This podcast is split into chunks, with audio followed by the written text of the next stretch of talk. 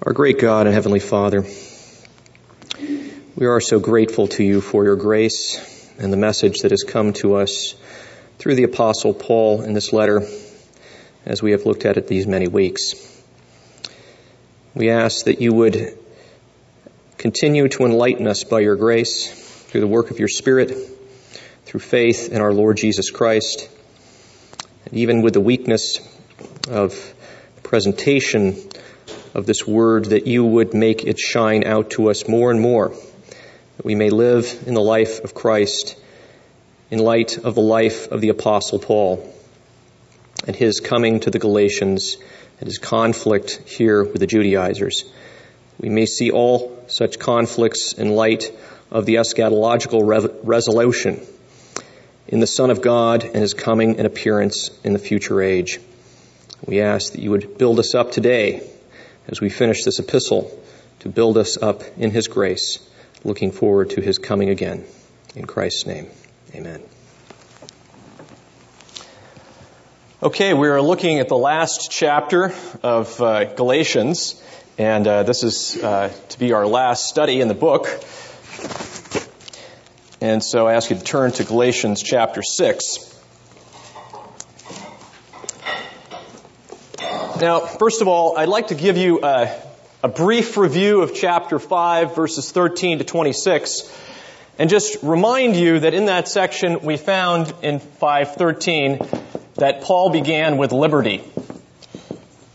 And what he did is he is, he is talking about the liberty with which Christ has liberated, liberated us, especially the fullness of the liberation that has now come in greater fullness through the death and resurrection of his son. And thus that liberty in relative contrast even to the law and the slavery that was under the law. Okay. Now he has brought us the fullness of liberty. And with that fullness of liberty, he has brought us the fullness of the law in Jesus Christ in his death and resurrection as liberty precedes what he is to say about the law of love brought to its fullness in the one who embodied that love in his life, death, and resurrection. And so, in effect, we have even that love contrasted to boasting implicitly, and we'll see more in this chapter that to be the case. And even in relative contrast to the period of the law, in which there was some degree of boasting of free man over slave, male above female, etc. And Jew above Gentile, as this book talks about. So now, the fullness of the love command, the fullness of the law, embodied in its fullness in the age of the Spirit, and the fullness of the coming of the age to the Spirit now semi realized in Christ. So that in living out of love, in living out of the law of God, we are also living out of the life of the Spirit. Not just simply as the Spirit dwelling within us and individually moving us to righteousness, that is true, but also as the Spirit being that arena in which we dwell. And because that's the objective arena in which we dwell, the Spirit becomes a guide to us becomes the rule by which we walk. So as opposed to the flesh, all sins of the flesh then result from human beings making this world an end in itself, making this world their idol. So, of course, hatred comes from making this world an idol and being denied things in the world and hating those who deny them to you and hating God, who in fact will consummate this world and destroy it. Whereas love arises from recognizing the fullness that has occurred in Jesus Christ, the great love of Christ toward his people from eternity, and now living by faith in that love. Out of that liberty, having the fullness of the end of the ages fill your heart, you may love others. And so it is with joy, the joy of the coming of the kingdom of God, in contrast to the sorrow of which the unbeliever ultimately has sorrow and no hope. And so in this community, he's looking at this working itself out in the life of the church. And the life of the church, those to the degree that we live by that, you see, we do not live in harmony, disharmony, and discord. We live in harmony with one another. The Judaizers, bringing us back to the older era, are focusing us on the flesh, where there's competition, competing with one another for the things of the world, where we ultimately we'd be biting and devouring one another. And insofar as they are leading the church backward in the history of redemption, they are leading the church backward to the flesh per se. And therefore, their work in the church is at odds with the love and harmony that's in Christ Jesus. Now, uh, I'd like to make another suggestion about this chapter, chapter 5. It may be that Paul is actually reflecting back on chapter 2 in the narrative. Because I've given you in your handout there, you can see a comparison, a possible comparison that might exist between Galatians 5 verses 2 to 12. Notice that focuses on circumcision. And then Galatians 2, 1 to 10 which is a narrative in which Paul is engaged in a conflict over circumcision. And then after 5, 2 to 12, you have 5, 13 to 26, where Paul, as we've just seen, is talking about loving one another and living out of the life of the Spirit. Whereas we saw in Galatians 2, verses 11 to 14, that narrative, Peter was not acting in step with the truth of the gospel. And what did that bring? That brought disharmony and discord in the life of the church. And then, of course, it's interesting, he follows that with a discussion about the gospel in which he brings up his own autobiography. I have been crucified with Christ and I no longer live, but Christ lives in me. And in this chapter, chapter 6, we will have him going about, giving about his narrative biography as well. So he may be wanting us to see this, you see, in the light of the history of redemption as manifest in the conflict in the churches. Well, the next thing in your outline I put to is bearing the fruits of the Spirit and bearing one another's burdens in Christ. And you'll see how he begins this chapter, chapter 6 Brethren, if any man is caught in a trespass, you who are spiritual, restore such a one in a spirit of gentleness, each one looking to yourself, lest you be tempted. Bear one another's burdens, and so fulfill the law of Christ. For if anyone thinks he is something when he is nothing, he deceives himself. But let each one examine his own work, then he will have reason for boasting in regard to himself and not in regard to another. For each one will bear his own load. Now, in what we've just read, we're going to have some key words that repeat themselves. So maybe you can look for those for a moment. But I'm going to suggest to you, in light of what we've seen in the life of the Spirit, that this section actually expands upon the fruits of the Spirit in the life of the church. Okay?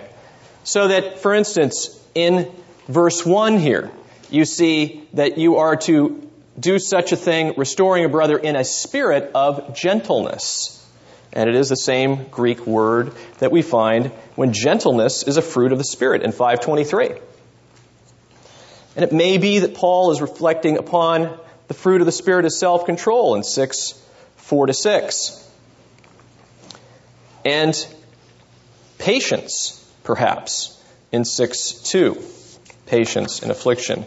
Certainly, generosity seems to be highlighted in verses 9 to 10, which we haven't read, to do good to all.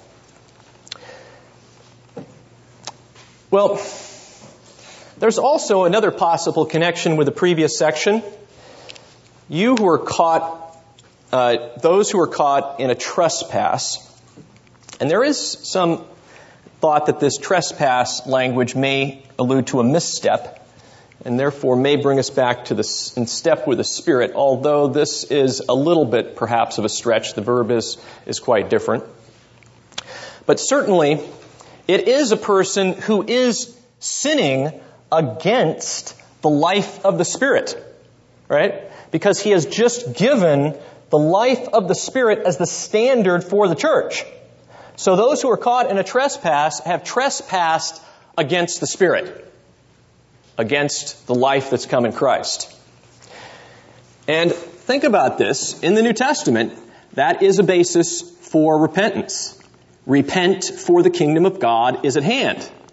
You see, it is the coming of the kingdom, the fullness of the coming of the kingdom. Insofar as God has brought the kingdom, that is the standard by which you are now judged. And if you do not live out of it, you have transgressed against it. And so, in the Gospels, repent in light of the kingdom. Well, what about this language of those who are spiritual? Is this a special group of people here? I see Ben shaking his head. Why not, Ben? There are distinctions in the New Testament there either spiritual or you're carnal. Good, good. Okay, so, so especially in light of what he said already. He's got this language of the Spirit, you see, and it seems that those who are walking in step with the Spirit, at least, right? Now, certainly Paul does have some sense of maturity in Christ, and he talks about in 1 Corinthians, okay? Those who are mature. Um, and certainly this would be understanding that. It's not those who are also transgressing in the Spirit in this regard or to correct another brother, but those who are walking according to the fruit that the brother has transgressed. And again, in a spirit of meekness or gentleness, this is a fruit of the Spirit. In other words, you're living out of the liberty that you have in Christ Jesus. The one who is transgressing is not living out of that liberty. And the one, insofar as a person is conformed to that liberty, they are then rebuking. So, if they're living out of the liberty that's in Christ Jesus, how was that liberty attained? By their own works? No, by grace, right? So, it is the recognition of this brother that he has what he has in the Spirit by grace, right? And therefore to give it in a spirit of gentleness, watching himself, lest he also be tempted because he knows the frailty of himself as well. And so he gives to this brother or sister in the grace of God, correcting them. And so do not use your liberty as an opportunity for the flesh, he said in 513. And so here we have the person is to watch out lest they be tempted and take that as an opportunity for the flesh as well. Well, now he has an interesting language in verse 2 bear one another's burdens and thus fulfill the law of Christ. Now, it may be that what he's doing is he's talking this back up to verse 1, where you're to bear the burdens of the brother insofar as they have sinned and you're making correction. You're bearing their burden, right? You're not redeeming them for their sin. Christ is the ultimate redeemer, but in Christ you are bearing them their burden. What, what is you see this word bear one another's burdens.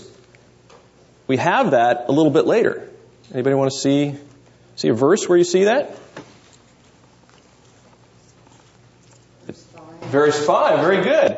Each one will bear his own load. Now, in the one case, it's bear a burden, and the other case is bear a load. They are two different Greek words, though they are similar in many respects. And some people have asked the question, well, then if this one says bear one another's burdens, you know, uh, and then the other one says each one bears his own load, uh, does that not seem contradictory?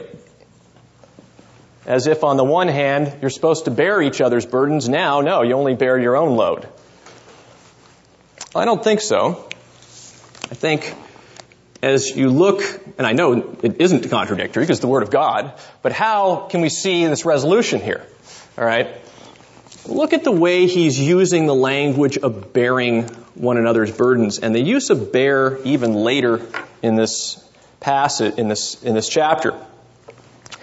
See in verse 17. What does he say there?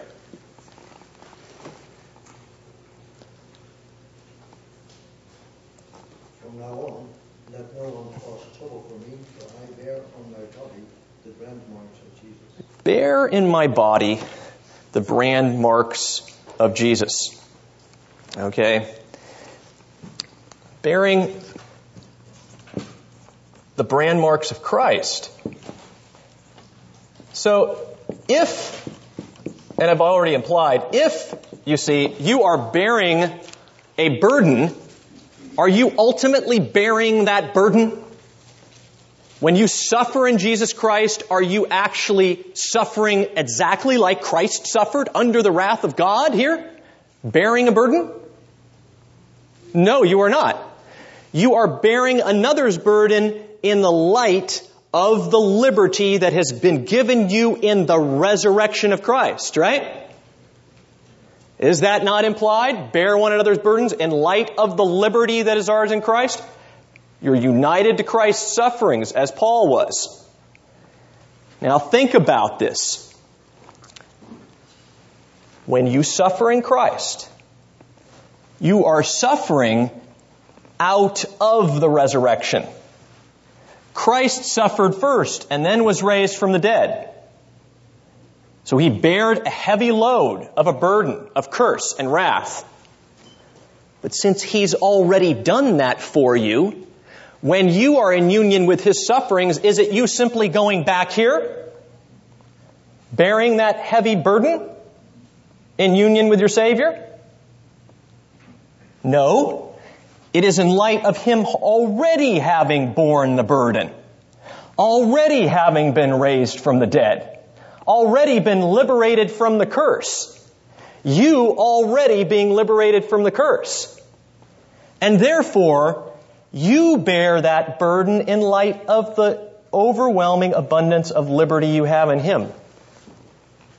Insofar as you are denied anything in bearing this burden, you possess by way of compensation in heavenly riches everything that surpasses this thing on earth that you are denied. So if you are denied earthly riches, you are compensated with heavenly rewards. See?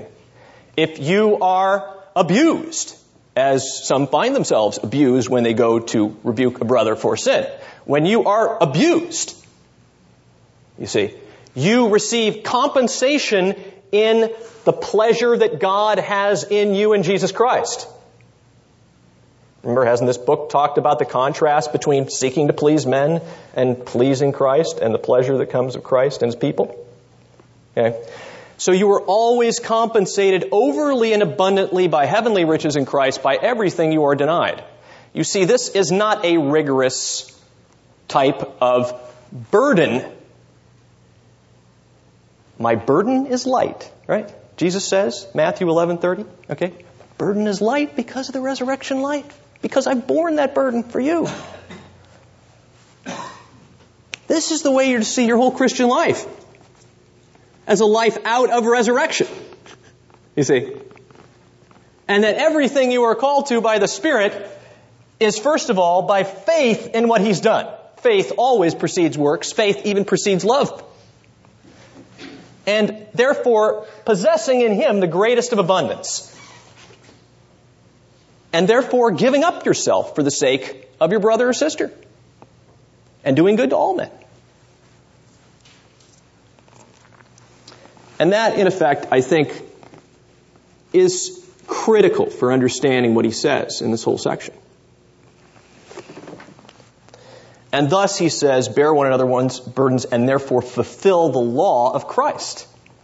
Doesn't that bring us back to the law of love? 513? That love grounded in liberty. See? And that's now the law of Christ, in which Christ embodies the fullness of the law. Of course, Christ obeying the law in his suffering death and having it manifest in fullness in his resurrection, now we're living out of his resurrection life in union with his sufferings. We are fulfilling the law of Christ. So it is a life in which Paul wants us to see ourselves deeply united with Christ. The language of mimesis is sometimes used by people to describe that life living in the other, you see. And so it is here. And fulfill the law of Christ. That is, the end of the ages has come upon you. The fulfillment of all that has come before is manifest in you in Christ Jesus.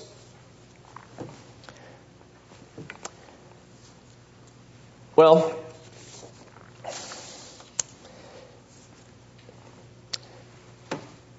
it is interesting when you think about this. You think about Christ who bore our sins. And he will constantly come back to this, you see. He, like the scapegoat, took away our sins. Or Isaiah 53, you see, he bore our sins and carried our sorrows. And so, Paul is thinking, I'm going to suggest to you, Paul is thinking here, even in relative contrast to the older administration. Bear one another's burdens and fulfill the law of Christ. Well, you see, when he bears, in Isaiah 53, when he bears the curse of his people, he's bearing it in the fullness of the time, taking away that curse, you see, bearing that curse so that they will not be in exile forevermore. He is taking that curse away from his people, even to the degree that it was on the old covenant people of God. The Son of God bears it. And as we've seen as a result, there is no distinction between Jew or Gentile, slave or free in that, in the new covenant, is there? In the old, see, in the old, there is some degree of difference. And it's partially because of the curse upon the land that cursed inheritance. Relatively speaking, cursed. Okay? And so here, I think that what you have is, to summarize this for you, is what you have is Christ, you see, there is some degree in which some serve others more in this inheritance than others. In some sense, the slave bears the burden of the free man as he works for the free man. See? And now that Christ has borne that burden and raised us all into glory in that inheritance above in the Spirit, there is no one bearing the burden of another in that sense in the sense that one is bearing the burden of another to lighten the other's load in the sense that they, that the other whose load is lightened is above the one who is bearing the burden. This is a bearing of one another's burdens mutually. This is not one person bearing the load of another to lighten that person's load and let them be under a burden. And so, I'm going to suggest to you that this language of bearing a burden is partially connected to slavery. Okay? In fact, you find that Genesis 49:15, for instance. Let's take a brief look at that. You'll see a text which makes a connection.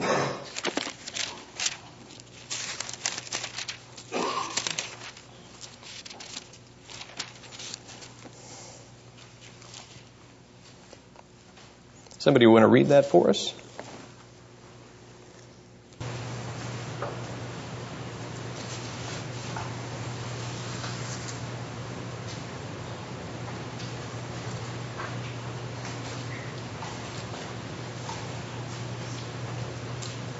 When he saw that a resting place was good and that the land was pleasant, he bowed his shoulder to bear burdens and became a slave at forced labor.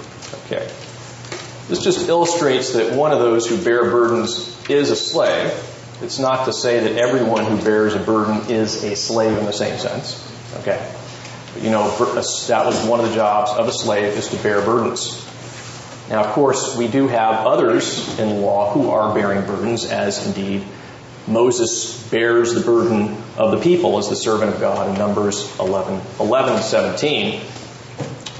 But you also have the same language used in Matthew to describe the working man. Okay? In Matthew 20, verse 12, where they, the working man bears the burden of the day.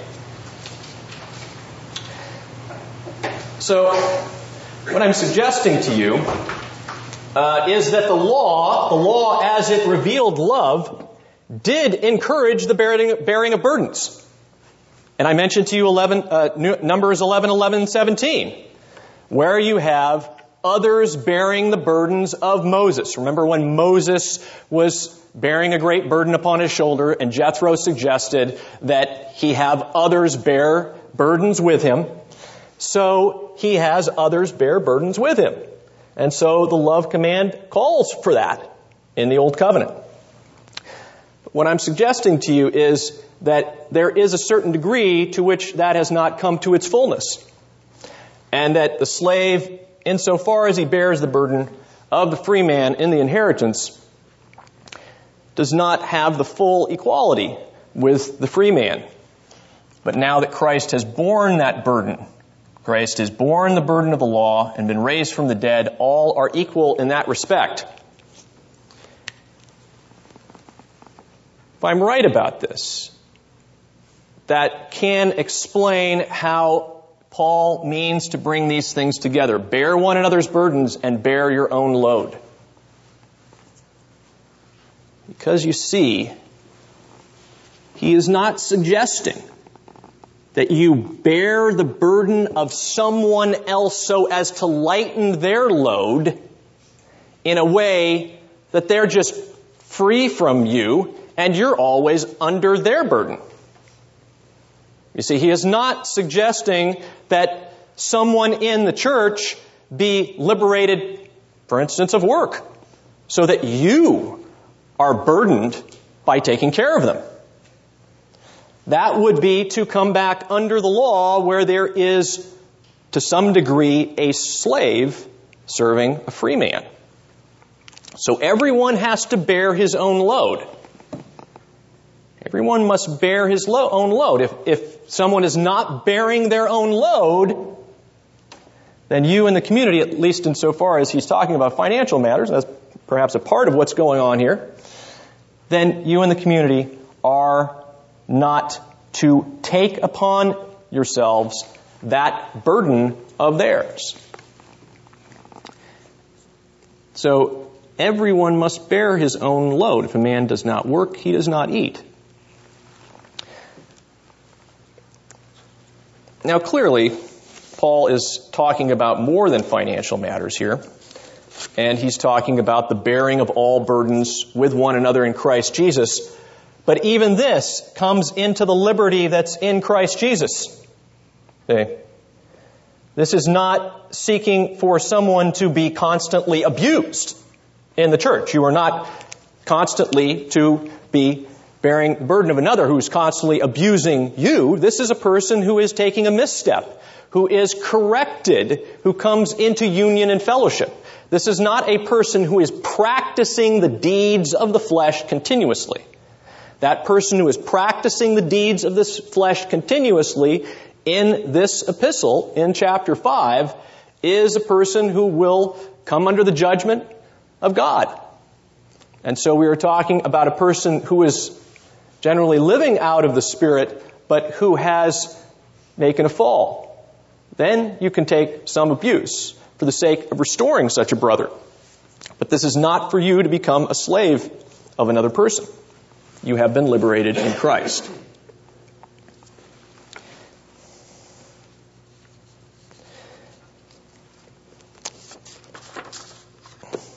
Anything you want to comment on there or say something about? Okay. Well, notice that he has this statement in the middle there that seems, uh, well, there's two statements, verses 3 and verses 4. If any man thinks he's something when he's nothing, he deceives himself. Let each examine his own work, and then he'll have reason for boasting in regard to himself alone and not in regard to another. Obviously here we have the person who thinks himself something when he's nothing. Here's a person boasting, right? And so it may be the person who thinks himself something you see is unwilling to act in meekness and gentleness toward a brother because he stands out as unique and different. But he is deceiving himself. You see, he's deceiving himself. And so one is to examine his own work and truly live out of truth. And then he will have a right to boast not above another. You see, here obviously a boasting that's not above another, which is what is going on in Judaizing, right? They want to seek to boast one above another. But it's a boasting in regard to himself. And here, I can only say, what boasting does any Christian have? Except the rest of the boasting that's in this chapter. What does Paul talk about when he says boasting? Verse 14. But may it be that I should never boast except in the cross of our Lord Jesus Christ, through which the world has been crucified to me and I to the world. So clearly, this is a self assessment grounded in Christ, grounded in the liberty that is in, in Him. Right? So this is a self-assessment that looks to one's identity with the life of the Spirit and the liberty that has come in Christ. And that liberty that's come in Christ is purely by grace, is it not?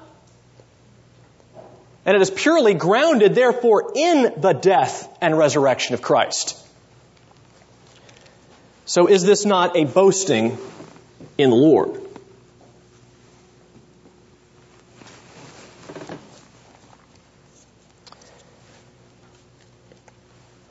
Well, in the next section, Paul talks, which is probably verses 6 to 10, Paul talks about reaping and sowing. And he says, uh, somebody want to read verse 6 for us? 6 6. And let, the, and let the one who is taught the word share all good things with him who teaches. Okay. The one who's taught the word share with him all good things. There is a reciprocity of self-sacrifice here, you see, bearing one another's burdens. And this reciprocity is that the teacher has taught, and you are to share all good things with him who teaches. And so he seems to be expressing life of the Spirit. Is he also perhaps expressing a concern that as the Judaizers come in, true teachers of the truth of the gospel are being neglected? Perhaps. But here, he speaks partially of material well-being. And he talks about that in 1 Corinthians 9 verses 10 to 11 in the language of reaping and sowing, which is the next thing that he's going to say here. So we want to return to that. 1 Corinthians 9, verses 10 through 11.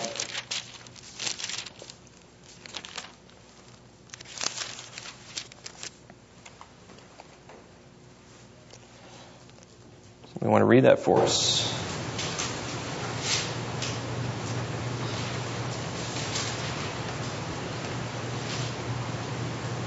Or is he speaking altogether for our sake? Yes, for our sake, as it is written, because the plowman ought to plow in hope, and the thresher to thresh in hope of sharing crops.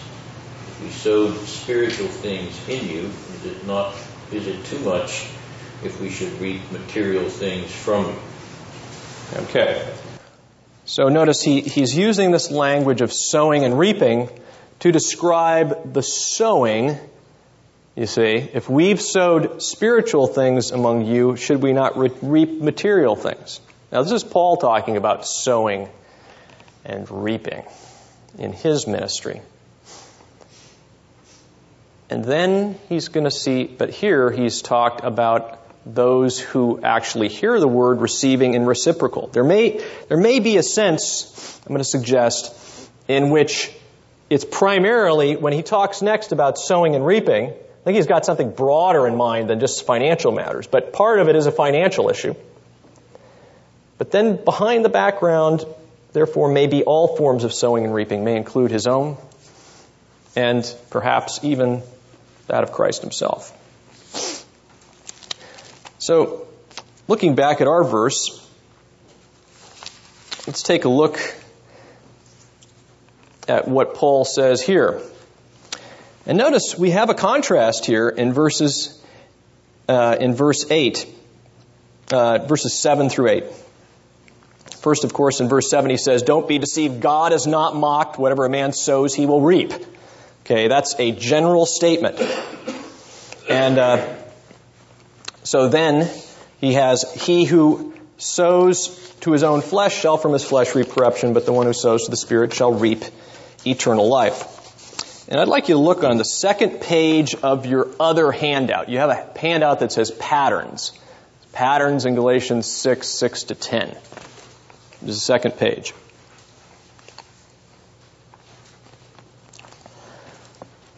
Look at the way he has structured this.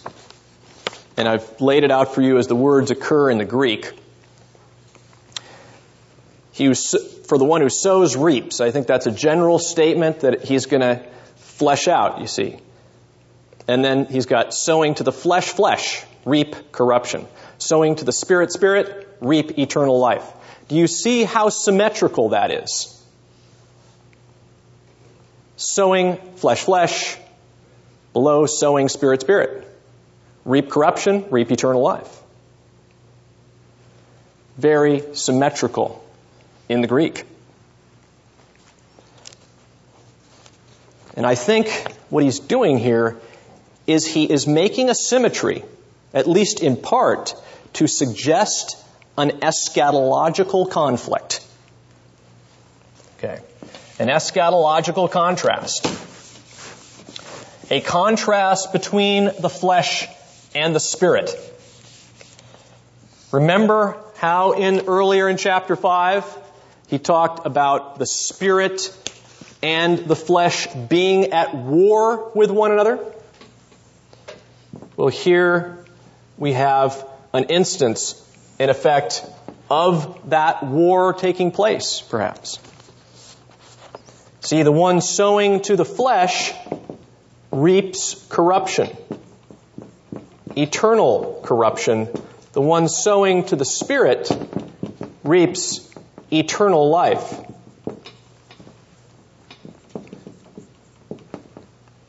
Gerhardus Vos has a wonderful little description of this in an article called, um, well, I always get the name mixed up, but it's uh, the eschatological conception of the Pauline conception of the Spirit. How's it go, Jim, exactly? Thank you. Okay, there you go. And uh, so, uh, but in that, you see, he, he mentions what other commentators say too, that the Spirit is looked at as a field, you see, in which you sow. Right? And then you're going to reap. If you sow to the Spirit, you're going to reap eternal life. If you sow to this other field, the field of the flesh, you're going to reap corruption, eternal destruction.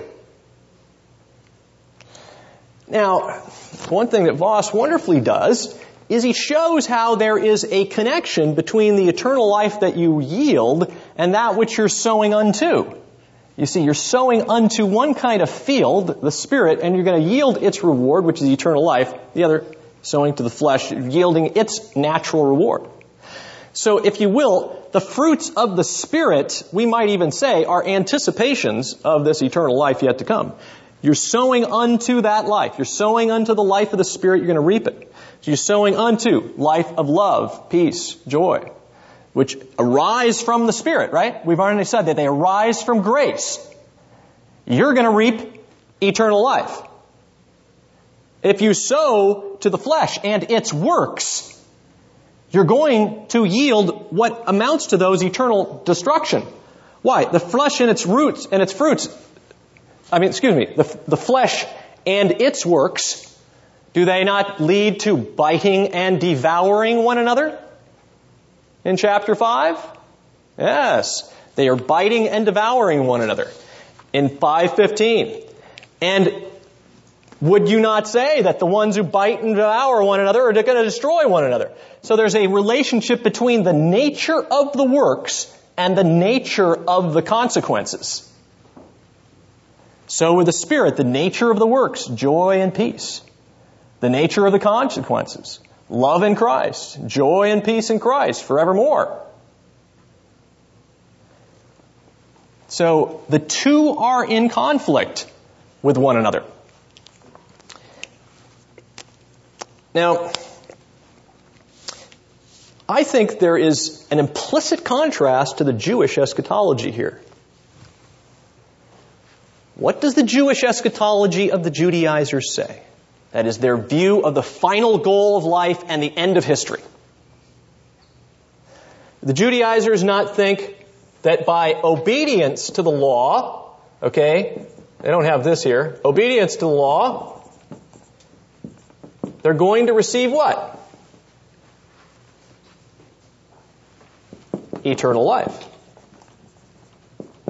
It's obedience to the law that's going to bring about this eternal life.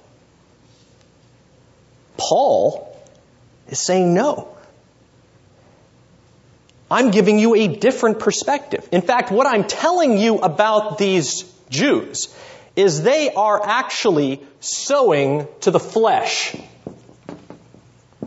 You remember how I suggested in the last section that there's the works of the flesh, and that might be related to the works of the law here? Well, the Judaizers are sowing to the flesh and they will reap corruption. They will not reach eschatological life. And what's Paul saying about his eschatology? Is it based on works righteousness? Is sowing to the Spirit just another form of works righteousness in contrast to the Judaizers' works righteousness? No. Haven't we seen that the life of the Spirit that you possess comes out of the liberty that's yours in Christ? It comes out of being united to His death and His resurrection. And trusting in that reality by faith. And that's from that, it's from that reality that flow the gifts, the grace of love, peace, joy, patience, goodness, gentleness, self-control. All of these flow from grace. Paul's view of the end of history is when you sow to the Spirit, you're not doing works righteousness to earn eternal life. You're sowing to the Spirit out of the fact you've already been given that life of the Spirit above through Christ's death and resurrection. Yours is based on the already of salvation. That's your hope. That's your glory. It's nothing you do. You see. Nothing you do that is your hope and glory. It is everything that Christ has done. And living out of that life yields its fruit eternal life which ultimately has been won for you in Christ.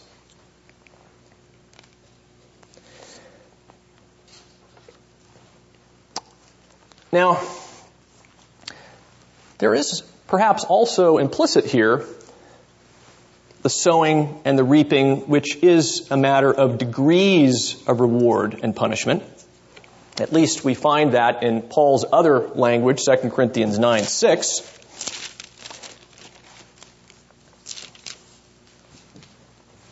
We want to read for that, us for that, that for us.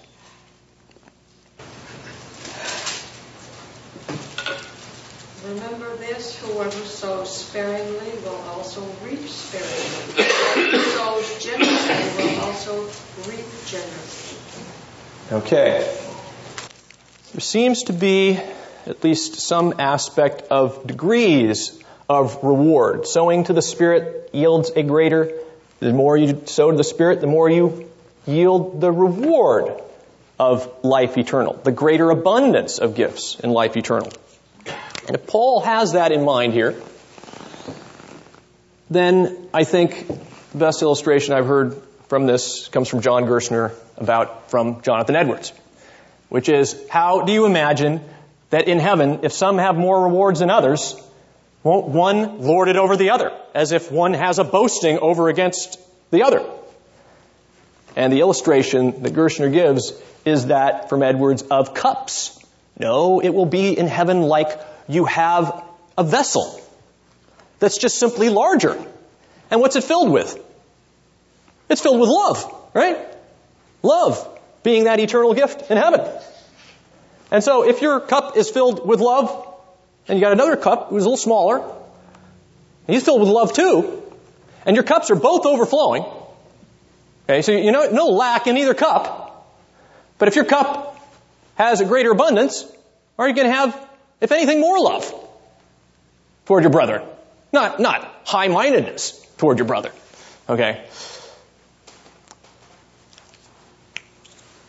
But this, in a sense, is the encouragement. To live out of the life of the Spirit is to possess the abundance of joy and glory and to possess it even more so.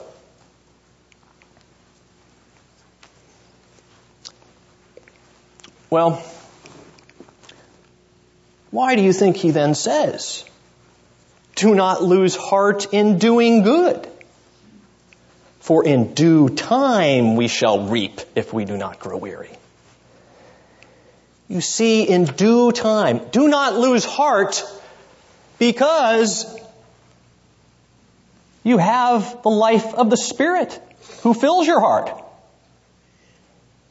And wait for the fact that if we don't grow weary, in due time we will reap. In due time. How is Paul using that term here in Galatians? Talking about time. Is he not talking about it in eschatological terms again?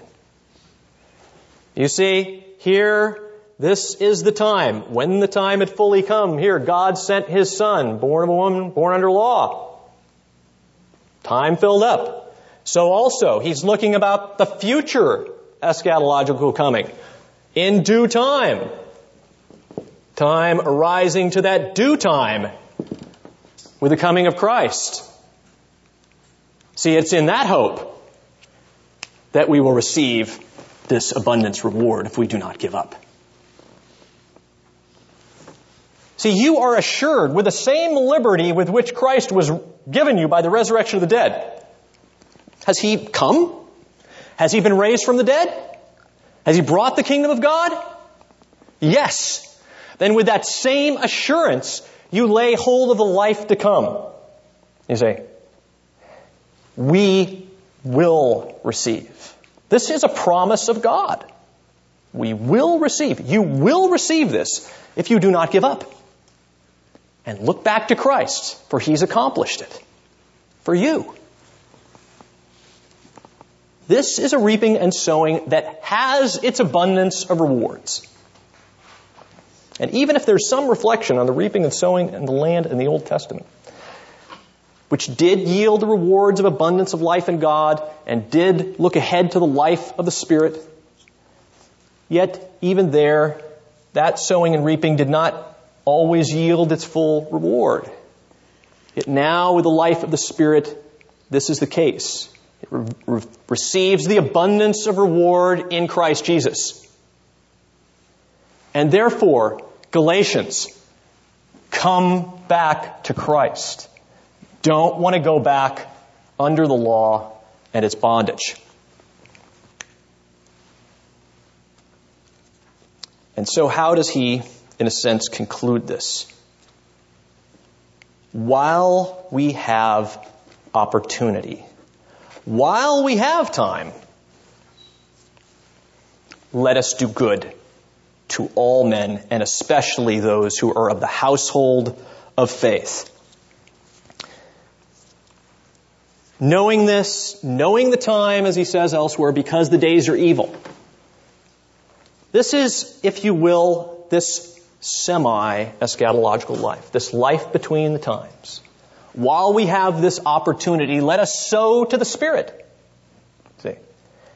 And do good to all.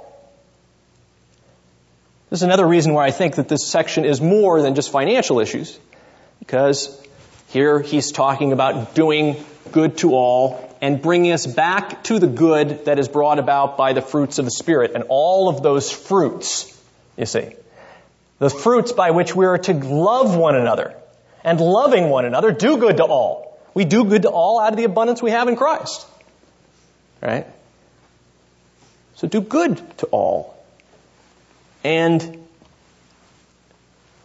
to all men, but especially to those who believe. Now, it is interesting how he does use this language of good, and you can uh, take a look at that same handout you were looking at before, and uh, you can see how he has earlier up here in 6 6, he has good things. Okay. One being taught, uh, give to the one teaching all good things. And then at the end, he's got the same good word in chapter 6, verse 10. This is on the far right hand side of your handout. And then at 6 9, he's actually got a different word for good in the middle there.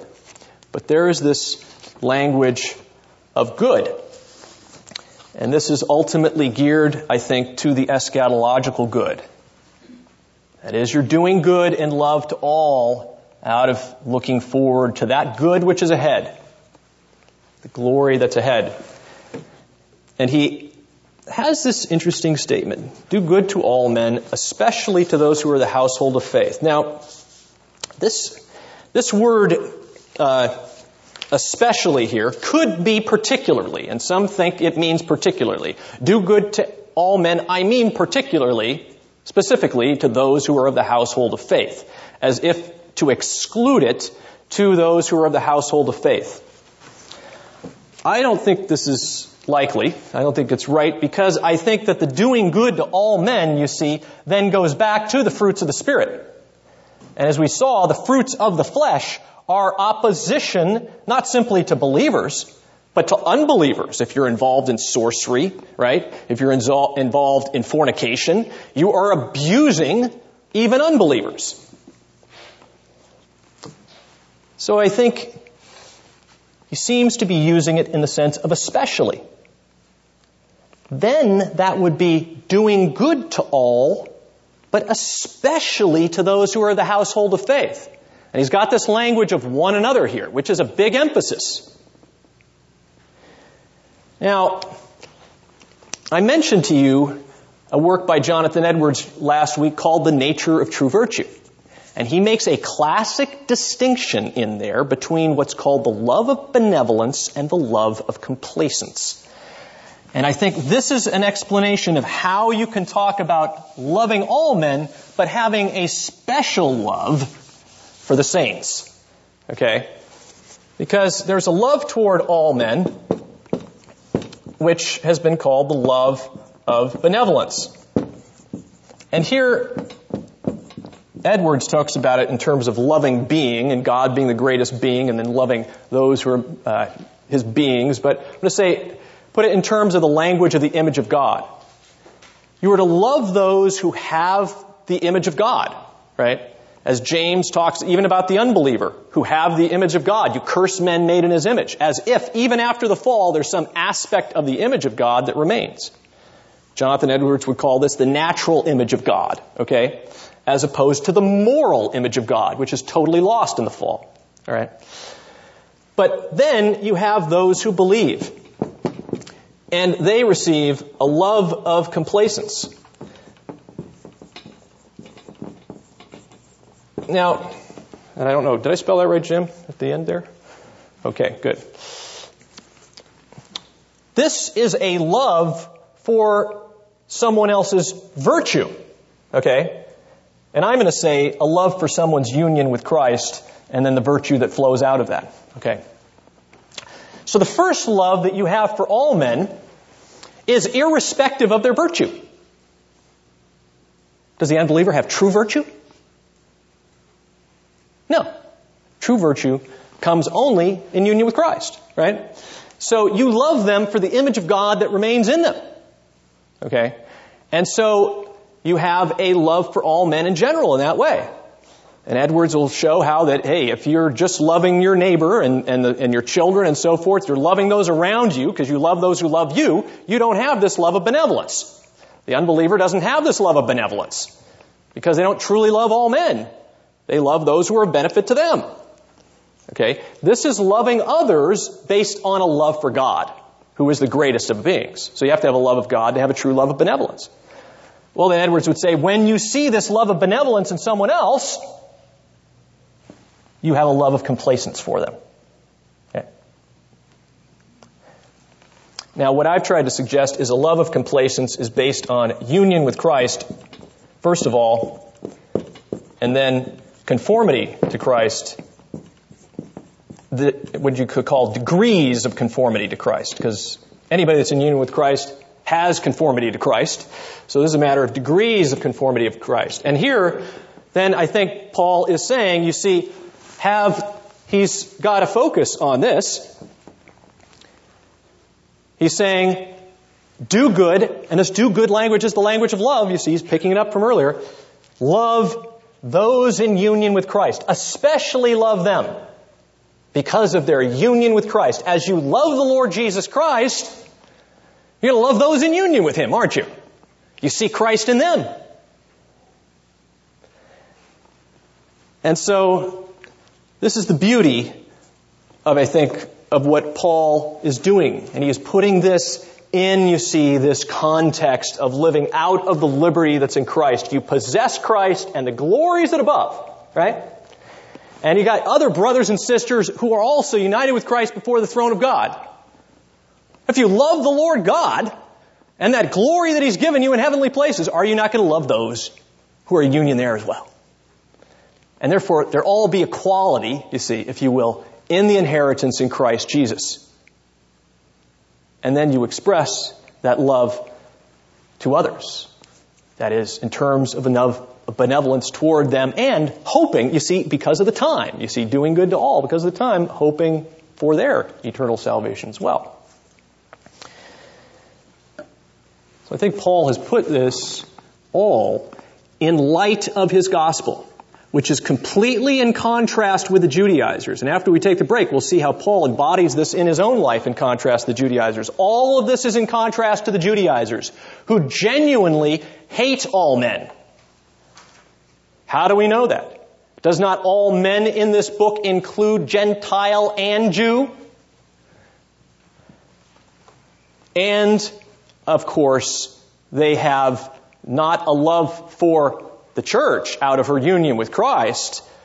Instead, they mostly love themselves and those who will benefit them, those who are under them.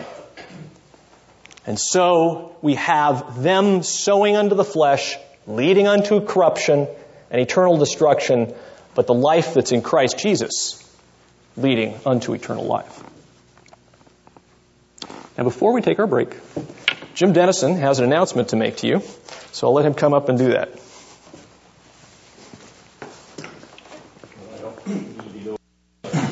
Um, I do think that uh, in the light of Paul's comments, we should thank our teacher for the good things he's been teaching us through this series. I'm delighted myself to have been able to sit and listen.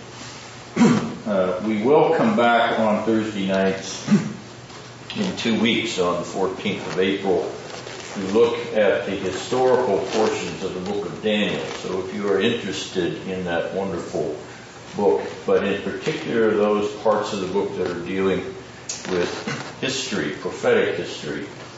I'm not going to touch so much on the dispensational or millennial questions, though they will be, you know, indirectly related. but I've been asked to do this because of the 11th chapter. And if any of you have tried to work your way through Daniel chapter 11, you know it's a veritable hair, mare's nest and extremely difficult to follow the thread.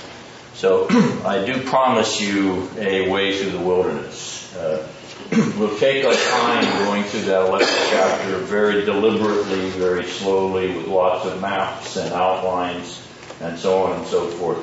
But we will set the context for that with uh, Daniel's uh, second chapter and seventh chapter. Uh, before uh, that begins, and we'll go uh, in April and May, you know, until we finish the 11th chapter. You're welcome to do it. I'm going to do it anyway because I've been asked to do it and get it on tape and so on. There are people that want it, so I'm going to do it um, for their sake. But you're all welcome to come, so please come and, and invite anybody that's interested in Daniel. You know, even your Seventh Day Adventist friends. They're really interested in Daniel. Uh, but we also have a conference uh, here a week from tomorrow uh, for the birthday of the Orthodox Presbyterian Church. If you don't know anything about the Orthodox Presbyterian Church, shame on you. But at, at any rate, you're welcome to come and we'll teach you a little bit about the Orthodox Presbyterian Church because we're going to give a kind of birthday anniversary series of lectures talking about the OPC and particularly J. Gresham Machen, who was the founder of the denomination, uh, and his heroic stand against liberalism in uh, Christianity in general. So you, there are little brochures back there. You're welcome to pick them up and take them and give them to anybody that might be interested. So those things are in front of us, and so are refreshments.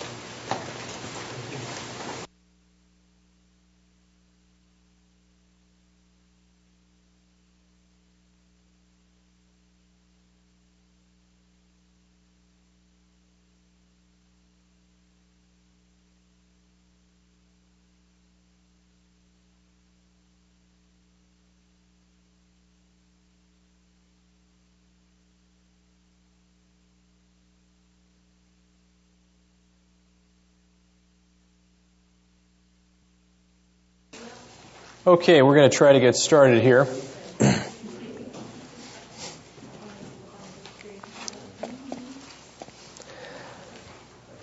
Now we're looking at verses 11 through 18. And Paul begins this section by saying, See with what large letters I am writing to you with my own hand. And uh, most likely what he's doing is he, he's probably beginning to write with his own hand here for the end of this letter.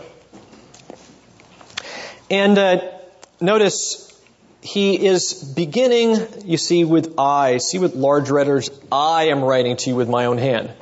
Coming back to I. His, and he's going to be continuing this with a personal biography through the rest of this book um, and in conflict with the Judaizers. So I think what's happening is Paul's got his own narrative biography in Christ Jesus in contrast to the Judaizers and their own narrative in the flesh. In fact, this brings us back to the beginning of the book, doesn't it? Where Paul has a narrative biography. Okay, beginning in chapter 1 and going through chapter 2 in his conflict with the Judaizers in chapter 2, right? Well, notice that he says in verse 12, those who want to make a good showing in the flesh try to compel you to be circumcised. And I think what we're going to see in this whole section, in effect, is the conflict between flesh and spirit once again. Okay? That conflict of flesh versus spirit embodied in the apostle Paul versus the Judaizers. Okay?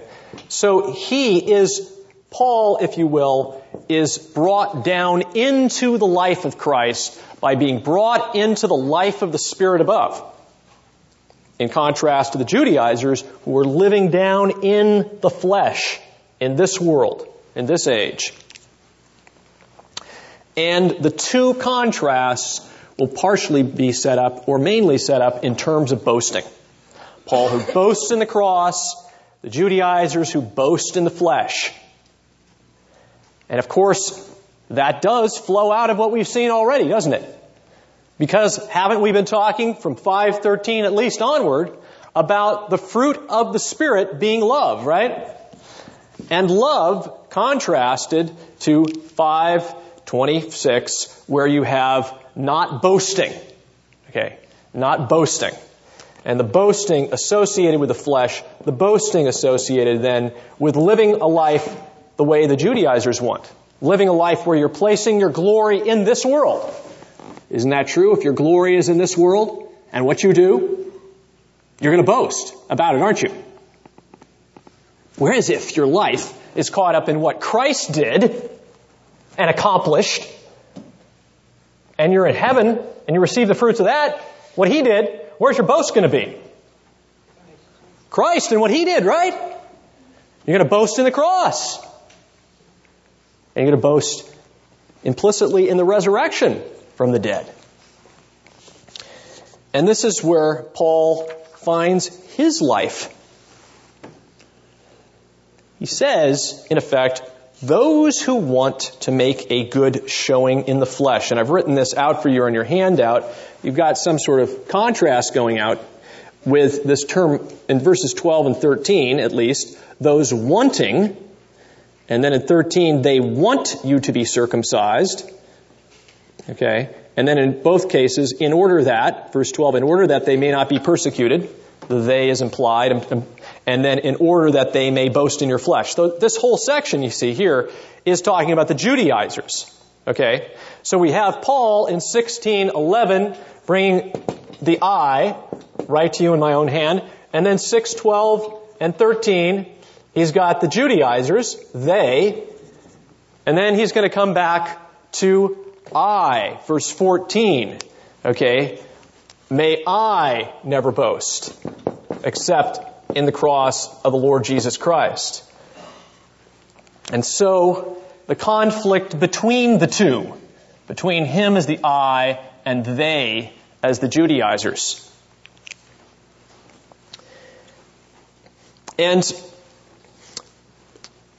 what you will see here is that Paul, in a sense, is referring, first of all, to those who desire to make a good showing in the flesh. That's how he's describing them. You see, he's going to describe himself as I in Christ, right? So we're going to have a conflict between I in Christ and they who want to make a good showing in the flesh. Very interesting, this term, make a good showing in the flesh, because actually in the Greek, it kind of literally means to have a good face. And that not only reminds us that they want to have a visible appearance before men and please men, but that actually reminds us of the narrative earlier in the book. Okay? In fact, remember, if you go back to the narrative section, Paul is developing a contrast between not according to men, but according to Christ. Not according to men and their face, but according to Christ. Okay? So here, men and face go together. And here, according to Christ, Christ is the center here. In fact, let's take a look at that. Chapter 2, verse 6. Someone want to read that for us? And if you got an NASB, read that because it may not have the same thing. It's clearly in another version. Well, it doesn't have the same thing clearly even in the NASB, but um, at least you get some aspect of that. But from those who were of high reputation, what they were makes no difference to me. God shows no partiality. Well, those who were of reputation contributed nothing to me. Okay. And see, what it is, is God shows no partiality. God does not receive the face of men. God does not receive the face of man. And he has set up his language in 111 by, I would have you to know, brother, the gospel which was preached by me is not according to men, for neither I received it from man, but I was taught it by, received it through a revelation of Christ. So there, it's not according to man, but according to Christ. You got that? According to man, according to Christ. Okay. And that language, according to man, seems to be very similar to the language that we have in Galatians 2:11 where he actually says in the Greek according to face. That is I opposed Cephas according to face. Now these were texts we looked at in the narrative and what I suggested there was that this language of according to face and according to men go together in effect. In this case, Paul opposing him to his face because Paul is not living according to face. You see, he's not living according to men. Whereas the Judaizers are. Why? Because he tells us in his verse 10 of chapter 1 about his own narrative biography, for I am not seeking the favor of men, but of God. You see, for now am I, for am I seeking the favor of men uh, or of God? If I was striving to please men, I would not be a. Uh, uh, if I were still trying to please men, I would not be a bondservant of Christ. So again, so seeking the face of men is seeking to please men. And that's what the Judaizers are doing, living according to man. Whereas Paul is living according to Christ. And so, interestingly enough, when we have this other narrative biography here at the end of this book, we have they who want to have a good face. They are described again in the same kind of way. And they want to compel you to be circumcised in order that they may not be persecuted for the cross of Christ. We will look at that in a moment. Those who are circumcised do not keep the law, but they desire to have you circumcised in order that they may boast in your flesh. So clearly we've got a contrast going on here between they don't want to be persecuted, but they do want to boast in your flesh, right? So to boast in your flesh, to magnify the glory of this world. They want to be top dogs in the world, manifest before men, glory in men.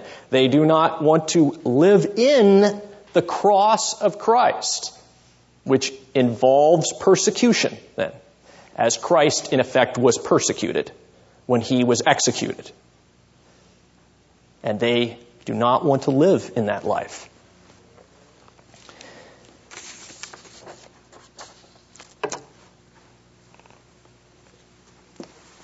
Interestingly enough, he's going to then talk why does he bring out circumcision? Why circumcision as to exalt in the flesh? Because is it not circumcision that's going to bring you back to the older economy? Now they want to go back to the older economy. And by going back to the older economy, they make it an end in itself and they absolutize the world. They're wanting to go back to that age of circumcision, where there is a distinction between circumcision and uncircumcision. You'll notice when Paul talks about his own narrative in, verse 14 that it's basically, excuse me, in verse 15, for neither is circumcision or uncircumcision anything but a new creation. There was a time when there was a distinction between circumcision and uncircumcision, wasn't there? Back under the law. But now we've come to a new creation. So what the Judaizers are doing is they want to bring you back to the older administration. By implication, some of the glory of the world is still there. Yes, the glory of the world has been done away with, even as God delivered his people from the glories of Egypt and this world eon. And yet did not fully, as fully de- take, uh, deliver them from the glories of the world as he now has in Christ. And so if you go back to seeking circumcision, you are seeking to make that part of the law, the insufficiency of the law. You're making that the goal. Rather than its sufficiency, which leads to Christ. And so we have boasting in the world versus boasting in the cross. And that's it. They want to boast in your flesh. And I've suggested to you that even under the law, some degree of boasting was still allowed. They want to absolutely boast in your flesh, but they're doing it by going back to circumcision.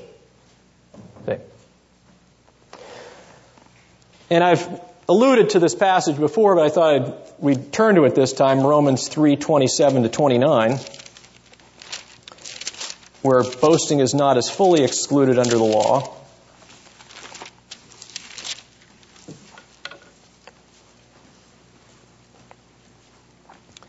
Someone want to read that for us?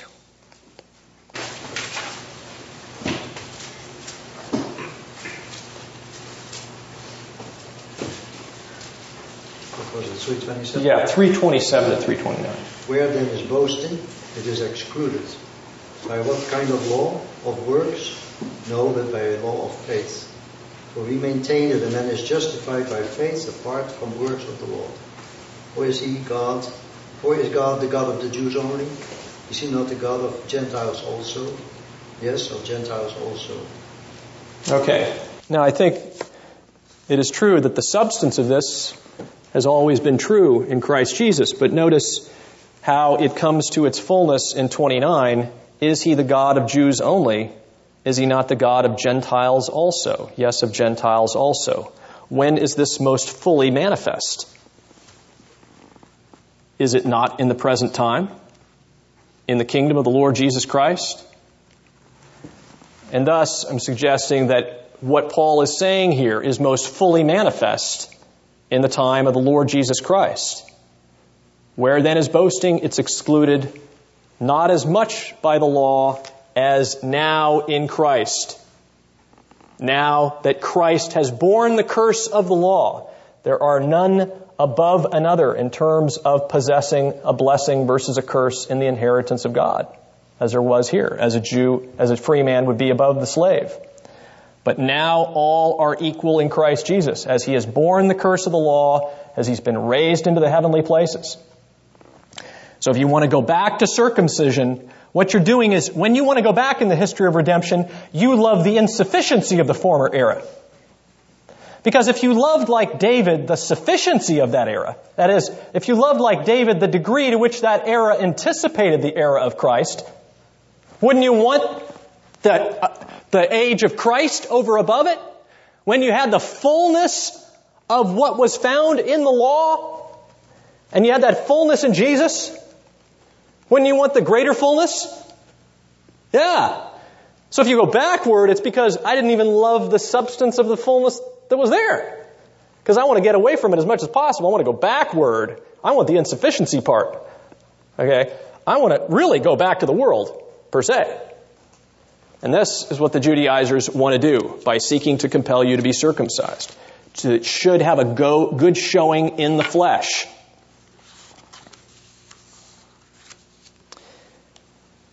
And it may be that they also could boast, perhaps in that context, maybe with their other Jews and say, hey, if these people become circumcised, they're like our Jewish proselytes. Anyways, he says of these people, we're going to come back to tw- verse 12, but he says to these people in verse 16, verse 13, they do not keep the law, but they desire to have you circumcised, they may boast in your flesh. They do not keep the law. Well, clearly, he's certainly referring to the people who are obligated to keep the whole law, Galatians 5 3, and they don't do it. But is there a possibility that he's alluding, at least partially, to the insufficiency of Peter in Galatians 2:14, where if in fact you see he Paul says of Peter that if you, being a Jew, live like a Gentile and not like a Jews, how is it that you compel Gentiles to live like Jews? That is, Peter did not live fully under the law. He lived like a Gentile. He did not keep the law, but indirectly was seeking indirectly to compel the Gentiles to live like Jews. So another indication there may be some connected back to the narrative. But here now most pronouncedly against these Judaizers, right, who are entrenched in this position, unlike Peter, who we find writes his glorious epistles, 1st and 2nd Peter.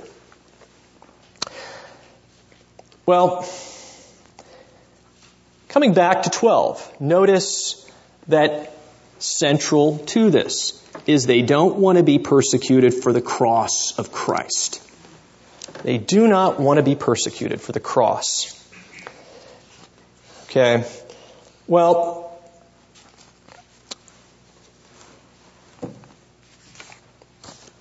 take a look at the handout here that I gave you again. This is the third page.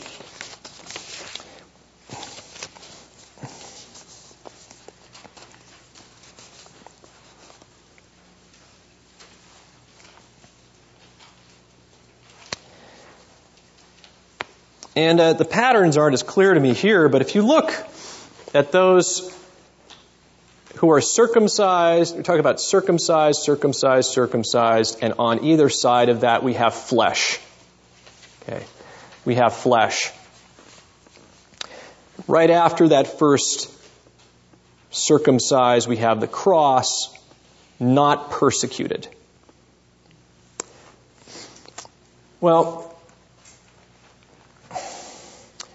here you see, do we even perhaps have an allusion to Christ being crucified in the flesh? But that we will get to clearly in verse 14. Here we have them unwilling to be persecuted, persecuted to the cross of Christ. And if this is a narrative contrast between Paul and the Judaizers, where do we find that contrast? We do find that contrast, don't we? On persecution. Doesn't he say something in Galatians 5:10? What's he say there?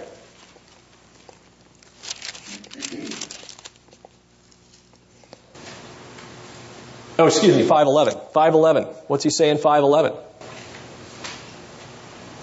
Can we read that?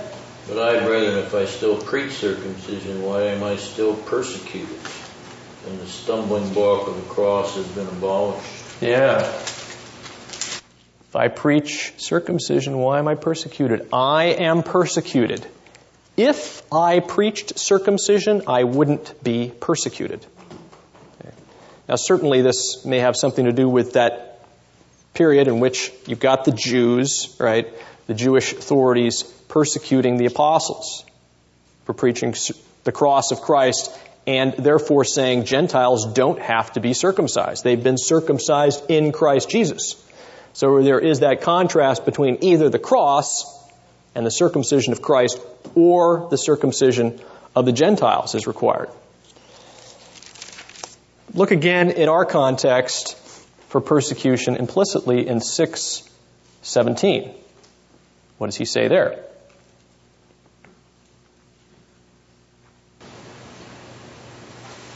Finally, let no one cause me trouble, for I bear on my body the marks of Jesus. I bear in my body the marks of Jesus. Now, this is not the stigmata that some of the medieval Roman Catholics suddenly think they get these scars of Jesus on their body as they're entrenched in some sort of trance. No. Okay? These are probably the marks of his persecution. Right? And so he bears in his body the marks of persecution. He bears on his body the marks of Christ. The marks of Christ as if Christ was also persecuted. You see. Remember what he says to Paul on the Damascus Road? Why do you persecute me when you persecute Christians? You are persecuting me. Not the, you know, ultimately leading back to then wishing to attack the one who was crucified before, connecting it ultimately with his own crucifixion. So here, this is where they do not want to be persecuted for the cross of Christ, which means it is the cross of Christ, you see, that has made the difference between circumcision and uncircumcision, has eliminated that boast, and has brought the kingdom of heaven. And thus is Paul, by contrast to the Judaizers, humbling himself in Christ Jesus here. The Judaizers don't want to humble themselves in Christ, they want to boast. Therefore, they are not living out of the Spirit, are they? In this context. And, in effect, as we've seen, they are not sowing to the Spirit, they are sowing to the flesh. By implication, is Paul doing the opposite? Is Paul sowing in his ministry, sowing to the Spirit? Is he even sowing to the Spirit by writing to the Galatians. Well, in effect, we have a conflict, I think, a conflict between the spirit and the flesh embodied in the conflict between Paul and the Judaizers. Because we see already this side of the coin, the Judaizers representing the flesh and boasting, right? They represent what it means to be under the flesh, which in, chap- in the previous section was boasting, 526. And so Paul is going to embody the life of the Spirit through union with the cross of Christ. So we're going to have that conflict that we've already seen in broad terms represented in the life of Paul himself versus the Judaizers. In effect, we're going to find the conflict between the world and the cross of Christ embodied in this conflict. And that's why he says in the next section, may it be that I should never boast in verse 14, except in the cross of the Lord Jesus Christ. Yes. Is there any possibility that these Judaizers are trying to get the Gentiles circumcised because they want to avoid attracting attention, uh, persecution, attention by persecution to the church itself uh, as a result of these people uh, not being circumcised and therefore under law of Rome, namely Judaism was a legal religion. So they're exposing the community by not being circumcised to the persecution of the culture. Yeah, in fact, that discussion, the debate has gone on in New Testament scholarship of whether that's connected here to Galatians. Um, and uh, there was actually a scholar named Robert Jewett who tried to argue that there was some even connection perhaps to the Jewish things that were going on in Jerusalem, you know, Judaism at the time. Um, and then, of course, these churches aren't far from that. Um, and that, uh, of course, as you know, Christianity doesn't, the, the deal is Christianity doesn't become a, a, a religion like Judaism, which was especially given privilege by the Romans. The Romans allowed Judaism to be its own separate religion and go its own way and not have, the people didn't have to engage in the, in the cult. I think this is part of what you're getting at, right? And uh, so what happens is if you come along these Christians, they aren't really Jews because they don't circumcise their converts, and yet these people want to escape from the, the Roman cult, okay? And would they then be under persecution uh, by, you know, by the Romans?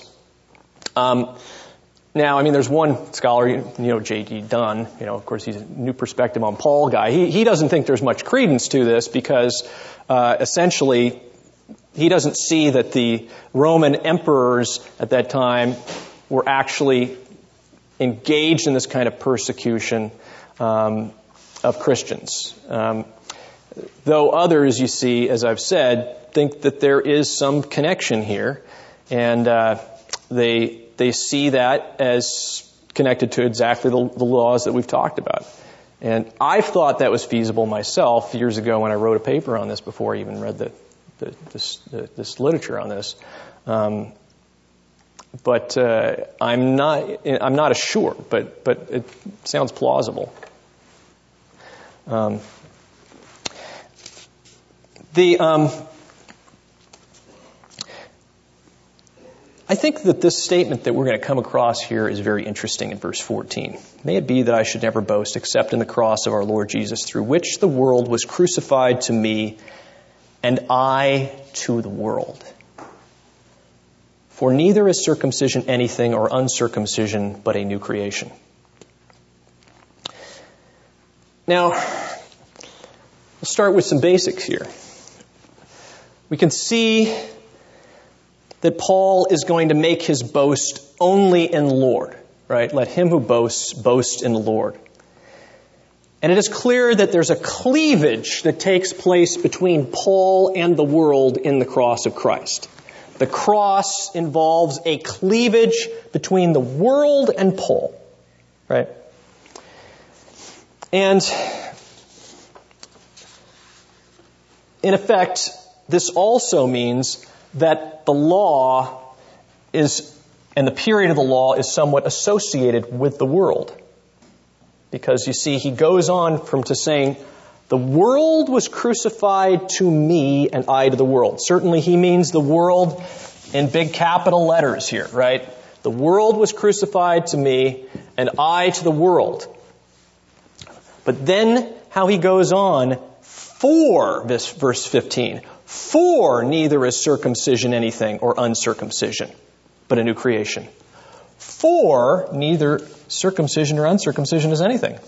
When was circumcision or uncircumcision something? Again, under the period of the law, right? Circumcision is something. And so he's using this to explicate that contrast between contrast to the world. As if he is associating the Jewish theocracy in some sense with the world. Now you know I've written up my circle here with two circles, and so we'll put it like this, that if you will, the world is represented in the elementary principles of the world. Do you remember back in chapter 4, verse 3? He associated the law with the elementary principles of the world. And then what he's going to do in chapter 4, a uh, few verses later, is he's going to associate the pagan world with the elementary principles of the world. So he's got elementary principles of the world in big letters and elementary principles of the world in small letters here. As if there's an association. As if, once again, if you want to go back to the insufficiency of the older era, you're going back to it insofar as it embodied the elementary principles of the world. Manifested even in the Jewish blessings of the land, which in themselves of the Spirit were gifts of the Spirit anticipating the age to come. But insofar as they hadn't brought the fullness of the life of the Spirit, insofar as they were still pictured in earthly types and shadows, may be called the elementary principles of this world. And look ultimately to the world per se. So, neither, you see, he's arguing this. I've been crucified to the world. Neither circumcision nor uncircumcision is anything, which associates that period with the world, but a new creation. Not the world, but a new creation.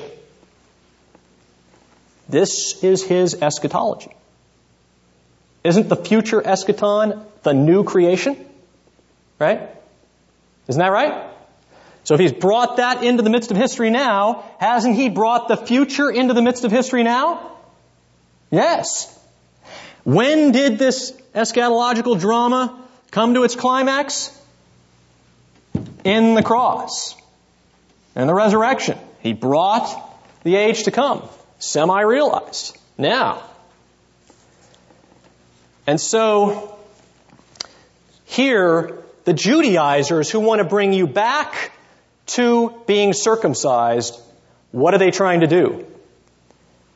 They are trying to get you to worship the world.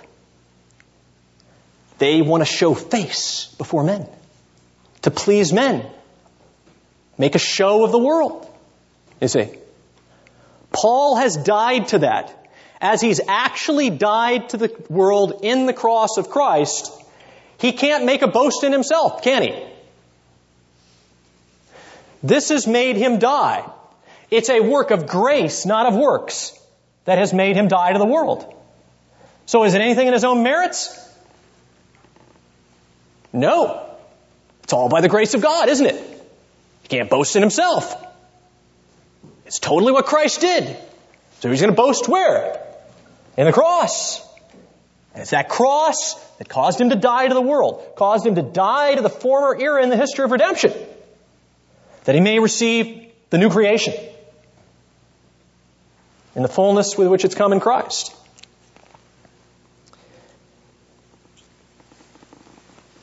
Now, think about what must be behind this.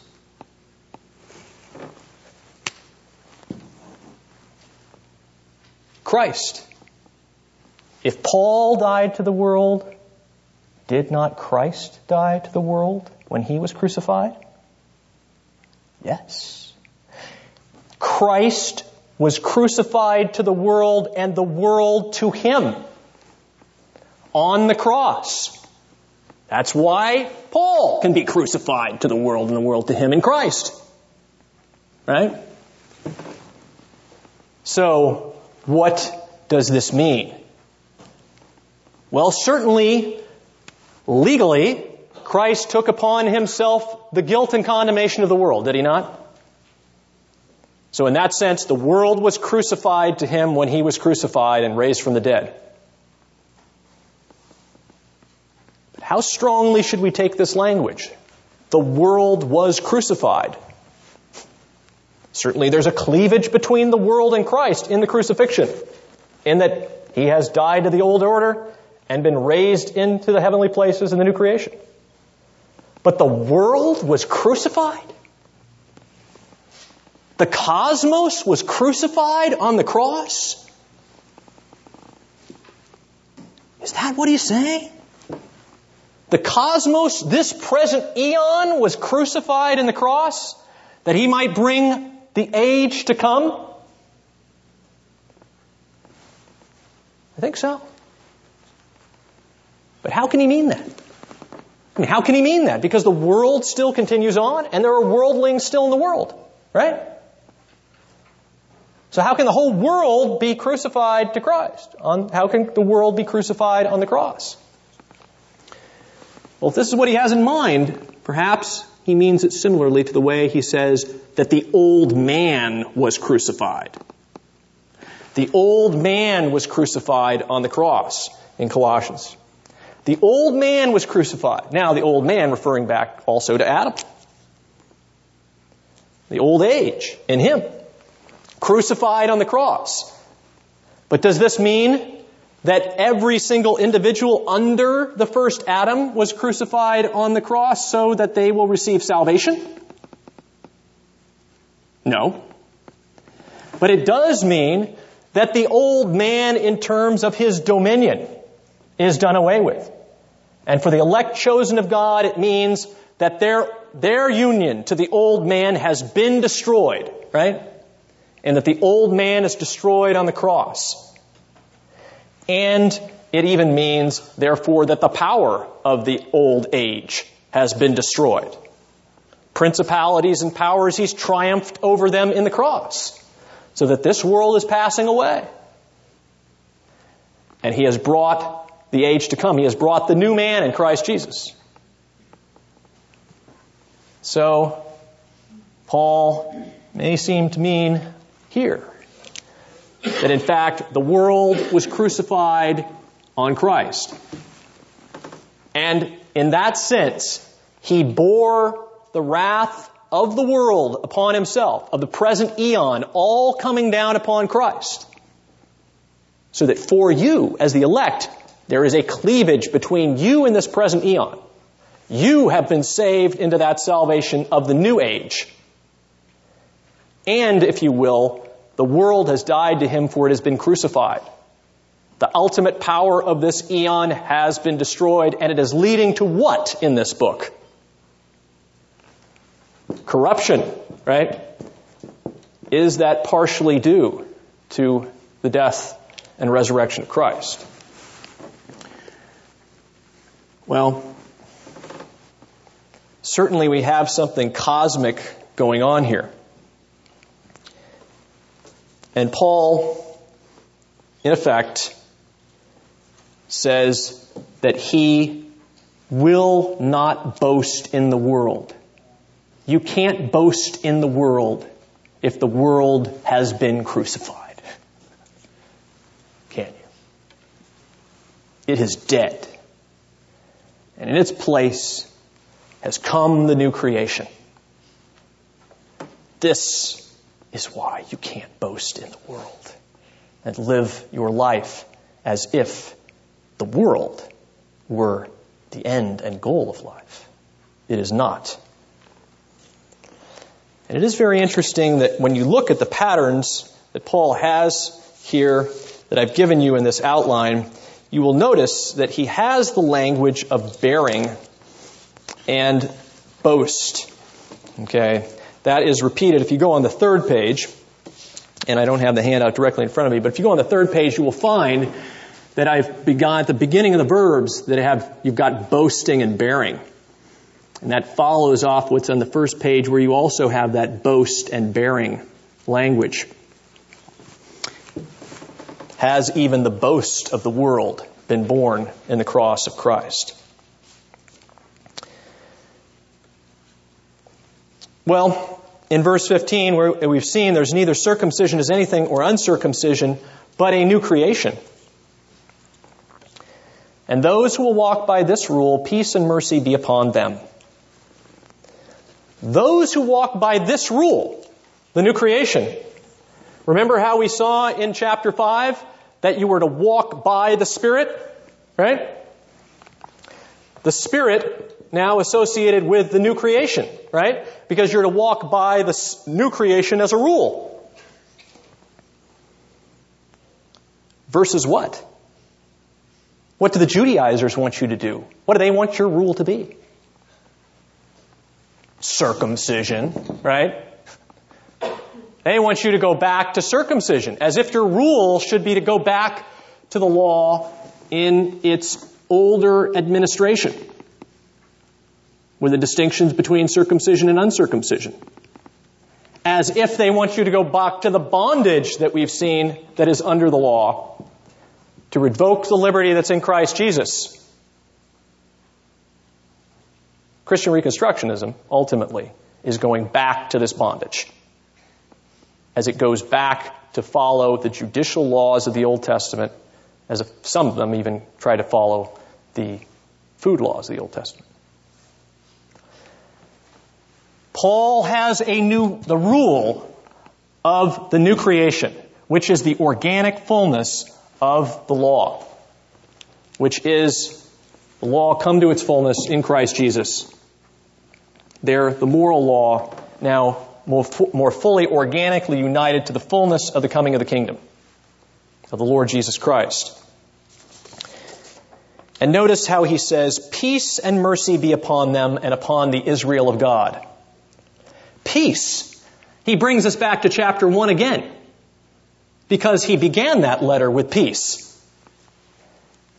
And is not peace one of the fruits of the Spirit? Yes, this peace that arises from the new creation, you see? Those who follow this rule, is there not going to be peace upon them who live out of the Spirit? Because that's a gift of the new creation. Again, following this rule is based on grace, is it not? And the peace that has come in Jesus. And therefore he pronounces a blessing of peace upon them, which ultimately leads to eternal peace, as if they will be rewarded with eternal life the fruits of sowing to the Spirit.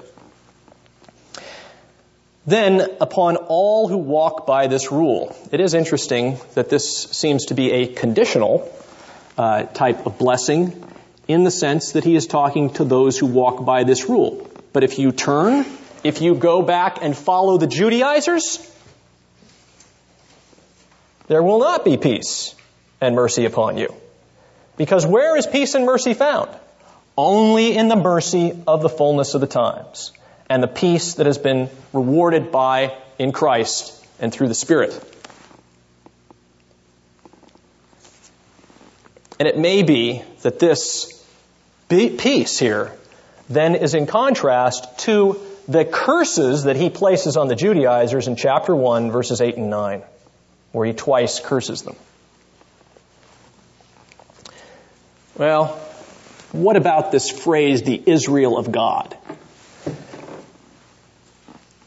If you have your handout, you will notice in the third page that I have put it underneath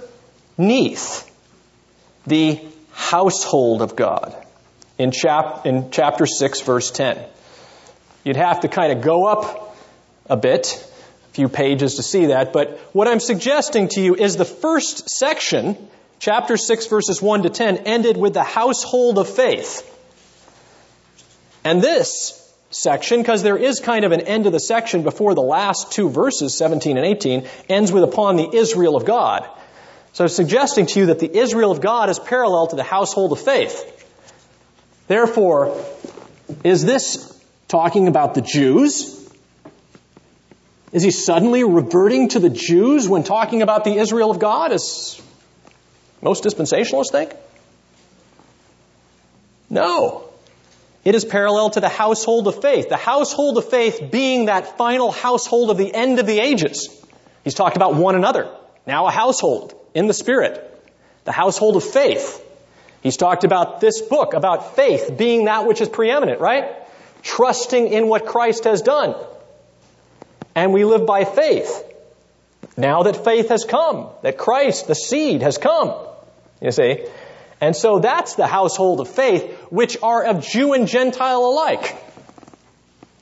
And so when he talks about Israel of God, he's not forgetting what he said about all in Christ being sons of Abraham, is he? This must include Gentile and Jew alike. And when he has earlier, he talks about something of God. He talks about the church of God, which he used to persecute. Israel of God is a unique phrase in Paul here in Galatians. It's not referring to Israel according to the flesh. It is the people of God. Peace and mercy be upon them who follow this rule, even upon the Israel of God. And now he ends with verses 17 and 18. Let no one cause me trouble. Let no one cause me trouble. In fact, why don't you receive me by implication as you received me before, as you received me as Christ Jesus at first, Galatians 4:14. Cause me not trouble in this again. Perhaps now do not cause me trouble in rejecting the gospel. Come to this glorious faith. For I bear in my body the brand marks of Christ. And these marks, we've mentioned something about them, but they may be a reference, sometimes thought to be the marks of a slave. Some have said that they are like the marks of God, like those in Revelation 7, 2 to 4, where the mark of God is written on their foreheads. And, you know, even these two ideas don't have to be different from one another because there it's the servants of God that are marked with the mark of God Himself. But here, marks that come from His persecution. And therefore, He embodies, you see, He's saying at the end of this epistle, I embody the life of the epistle that I have been writing to you.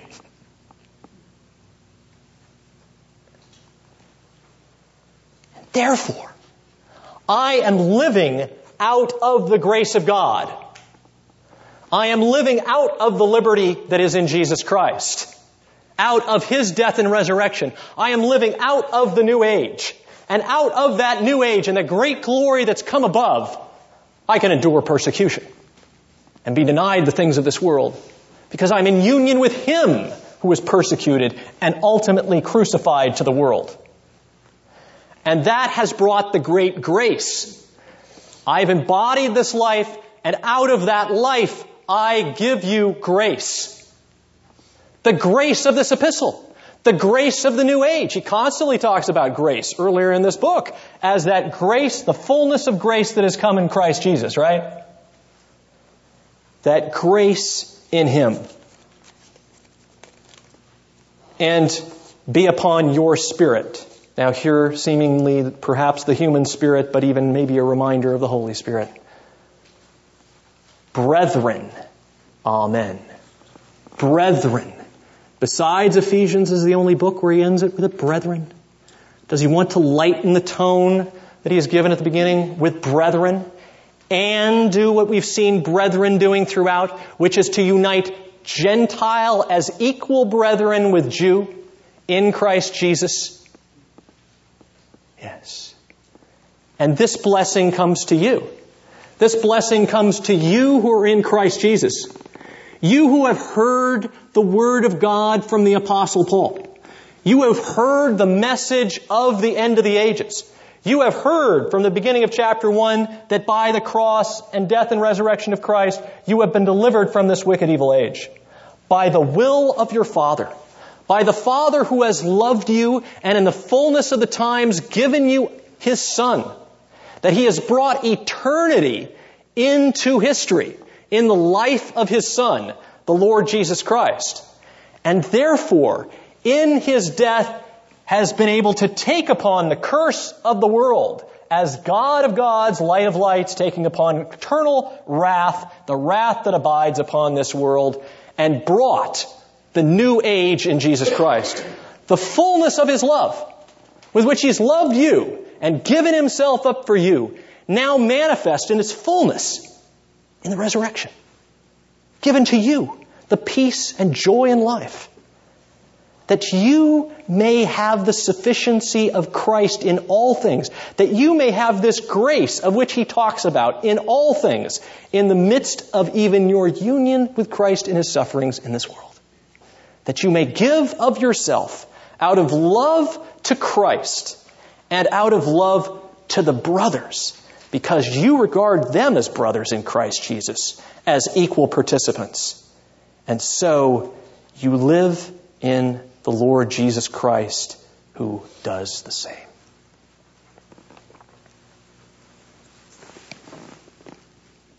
Any questions? David. Uh, verse 11. Mm-hmm. See with what large letters I've written to you. Oh, yeah. My own hand. Is there any discussion in the literature as to whether the Apostle Paul ever used uh, amanuensis? Yes, there is. And uh, it is true that he uses this amanuensis a number of places, you know, uh, and uh, I haven't written them down, but uh, you'll find them in some of his other letters, or at least one or two, where he's written in his own hand, okay?